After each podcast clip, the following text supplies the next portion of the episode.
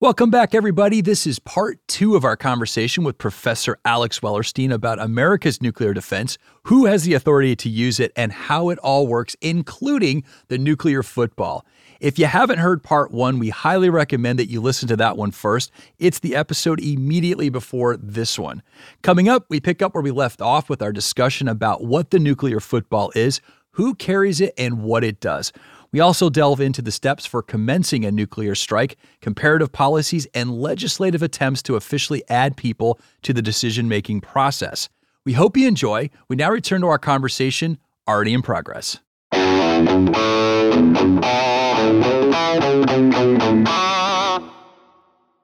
What is the nuclear football and what does it do? The nuclear football is a satchel. It's a it's a big it's a 45 pound briefcase. And you'll see in pictures of the president, you'll sometimes see some military person uh, can be a man can be a woman depending on the president uh, walking behind them with this very large suitcase that is strapped to their wrist and that's the football. And it was called the emergency war satchel originally. And i believe they started this in the eisenhower administration. They certainly had it by the kennedy administration. It was meant to allow the president to rapidly order an authorized nuclear war in the event of a surprise attack. And especially if the president is not in Washington. Because if the president is in Washington, they have these facilities in the White House and the Pentagon for that sort of thing. But if the president is not there, they're going to need the ability to, one, communicate with their advisors. And so the early satchels had phone numbers you could call over regular lines to get in contact with NORAD and other organizations like that. Today, I believe there's some sort of communication hardware in the briefcase. Um, and then there's also uh, basically war plans. Uh, you can think of it like a menu of options that have already been pre worked out, vetted by lawyers, are ready for any situation. And so, you know, we don't know what these are, but we can imagine, right? Let's imagine that there's a war plan in there that says destroy China or one that says destroy only these particular types of facilities in Russia and then hold back some amount of the arsenal and use it again. These war plans by the 60s and 70s started to give presidents more flexibility because the early war plans under Eisenhower were basically kill 500 million people or do nothing. And it was seen that that, that was really limiting on what the president's actions might be. So that's really all the football is. It's not that sophisticated from what I understand. It's pretty simple. And uh, it's just the means by which a president can, in principle, respond very quickly. And that is an, an issue that starts in around the Eisenhower and Kennedy administrations when the amount of time that they imagine you'd have for uh, of warning of an incoming nuclear attack drops from uh, several hours to arguably several minutes to no time at all. And they start to really worry that if you centralize all that power with the president, you might be slowing the whole thing down in a way and crippling your ability to retaliate. Well, tell us about that person that carries this. So the, the, the nuclear football is basically for when the president is on the run, going out to the planes, and he's traveling or she's traveling, you know, to and from. So this is not when they're in a hardened place. Uh, this is when they're when they're out there on their planes doing uh, doing the work the presidents do. So, but this person that accompanies them, what is their job like? Like, who are they? They've typically been various from different branches of the military, but they're they're officers, they're they're soldiers, and my understanding, and I haven't been able to talk, I've tried to f- talk to a few of these people over time, but they're oh, hard really? to get in touch with.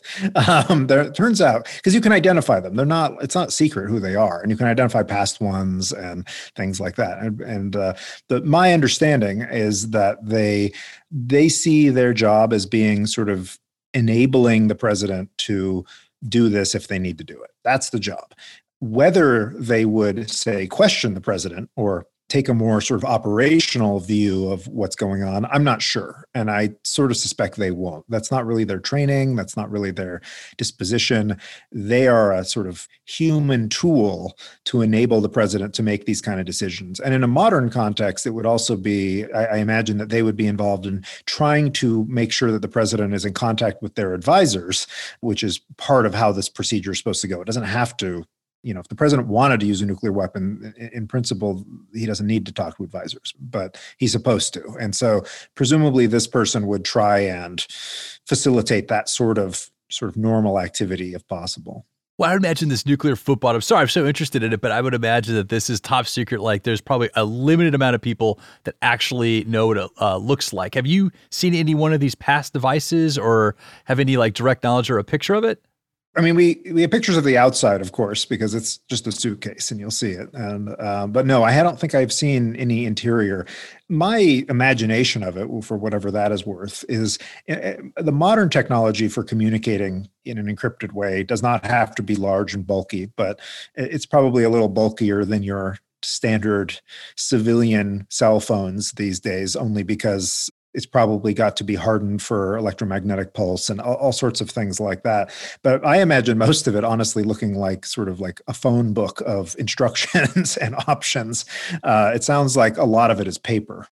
Oh wow. Okay. Interesting. Interesting. Sometimes the uh, simplest things are the uh, least vulnerable. So, uh, well, let's go through the process of this. So let's say the president, uh, you know, uh, senses out a threat coming back from a trip and has been tipped off by intelligence that there's a big problem coming. So, walk us through the practice of initiating a nuclear strike as you understand it to be. And I understand some of this is confidential, but walk us through that process as you understand it to be.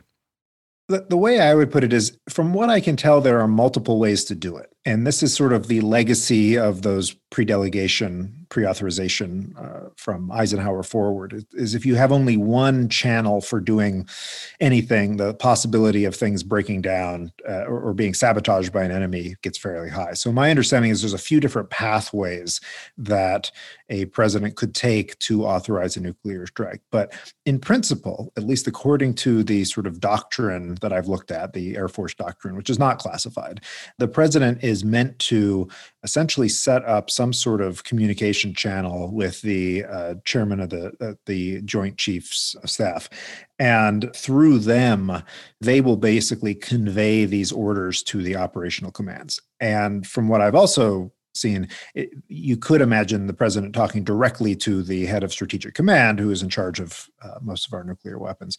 But in principle, they're meant to have some kind of conference, right? And this would be ideally on an encrypted channel, though, if that wasn't possible, they can do it on an open channel. And you would want your military representatives in there and your CIA representatives and your Secretary of Defense. You want all these sort of advisors on there. And in principle, they're going to be giving the president really good advice about what what the situation is, what the options are, how to move forward from there.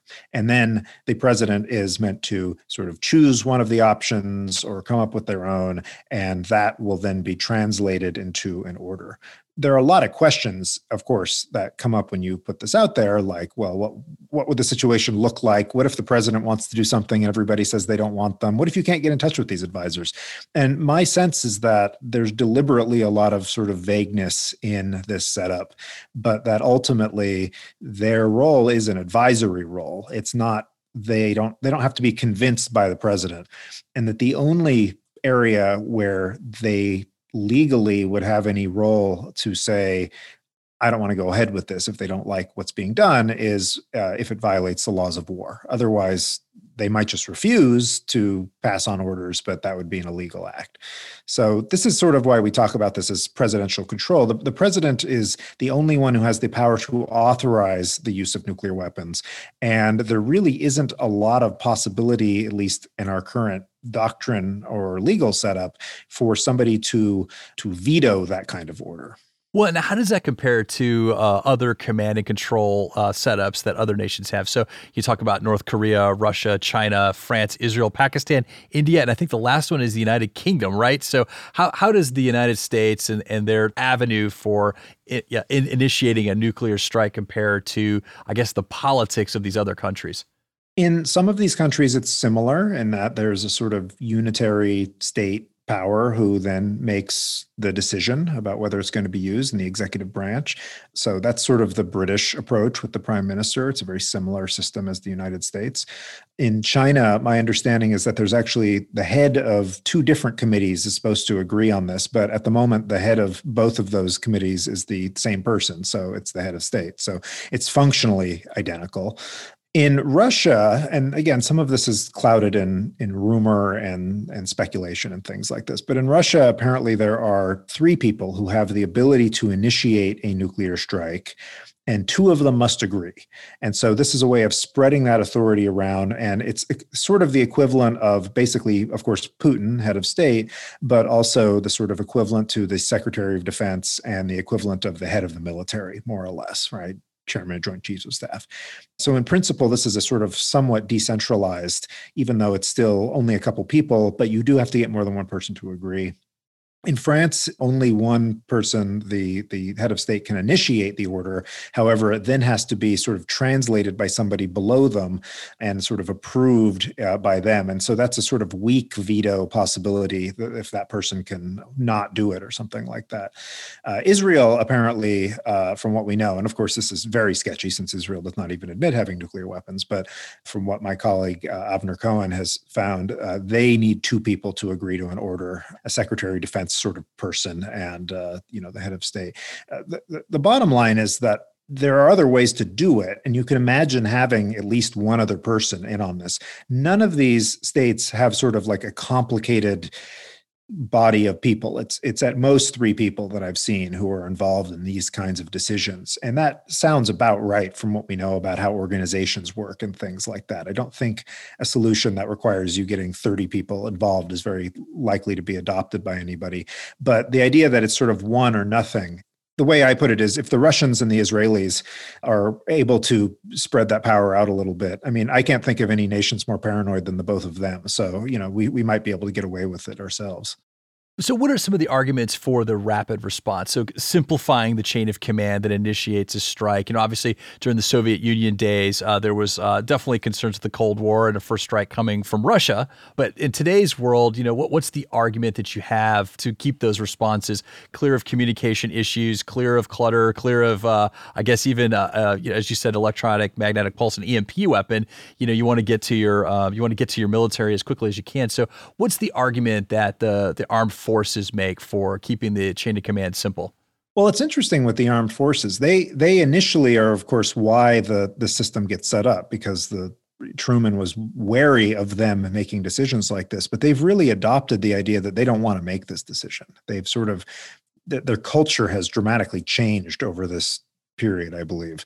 And I don't think they have any interest in making the sort of what they would see as the political decision, the policy decision about using nuclear weapons. Their job is to sort of enable it.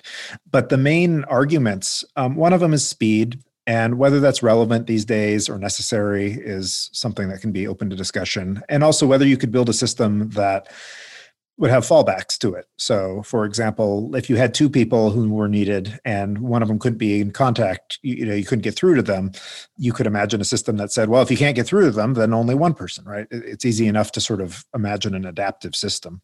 All right, last question for you. So, as I understand it, there's been some recent legislative attempts to add maybe some additional people to the decision making process instead of just relying on one person, the president in the case of the United States. And so, can you tell us a little bit about that proposed legislation? There's been a few different laws proposed over the years that would alter this. None of them ever went anywhere, but they range from either saying the United States cannot use nuclear weapons first without congressional approval, or that the president cannot use nuclear weapons first without some sort of congressional agreement to it. And it's a way for Congress to try and re inject itself into the process. I don't think these particular formulations are likely to necessarily fix this issue. And I don't think that you're likely to get a situation in which the military would ever co-sign any kind of agreement where you had to round up some congressional committee first, or even if it was a subset of Congress, obviously. But I do think that we have a system that could be altered, and you could imagine ways of making it a little bit more robust. Well, thank you so much for joining us today, Professor Wellerstein. It was a real pleasure having you on. Oh, happy to be here. And thank you, listeners, for tuning in. If you like what you heard, please rate us in your favorite podcasting app. And also, we'll cite our sources for this episode on our website, LegalTalkNetwork.com. And one more thank you to our producer, Molly McDonough, who came up with today's topic, and also to our production team for working their magic. Awesome as always. This has been Legal Talk Today. I'm Laurence Colletti. Have a great day, everybody.